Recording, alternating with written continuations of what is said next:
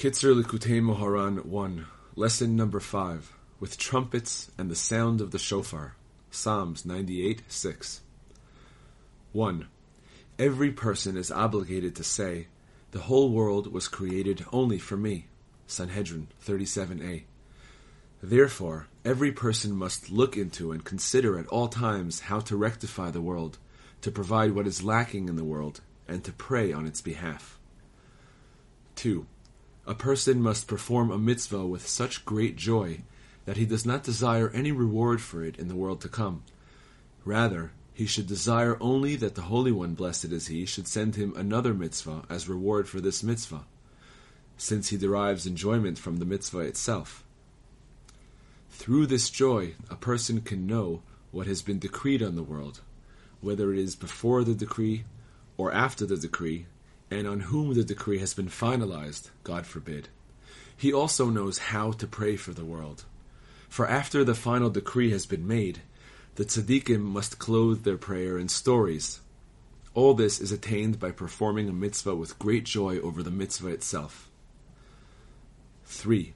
The essence of joy is in the heart, but it is impossible for the heart to rejoice until one removes the crookedness in his heart and attains straightness of heart. Then he merits joy.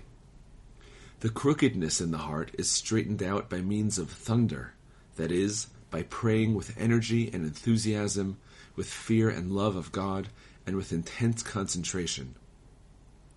4.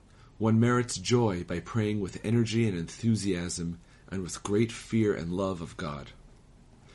5. A person must pray with all his might and utter his prayers with great energy. This causes his voice to strike his mind, and then he will be able to concentrate. In other words, his heart will hear what he is saying. In this way, he will merit to straighten out the crookedness in his heart and come to joy, to the point that he performs mitzvot with great joy over the mitzvot themselves. Then he will be able to clothe his prayer in stories and to nullify all the decrees, even after they have been finalized.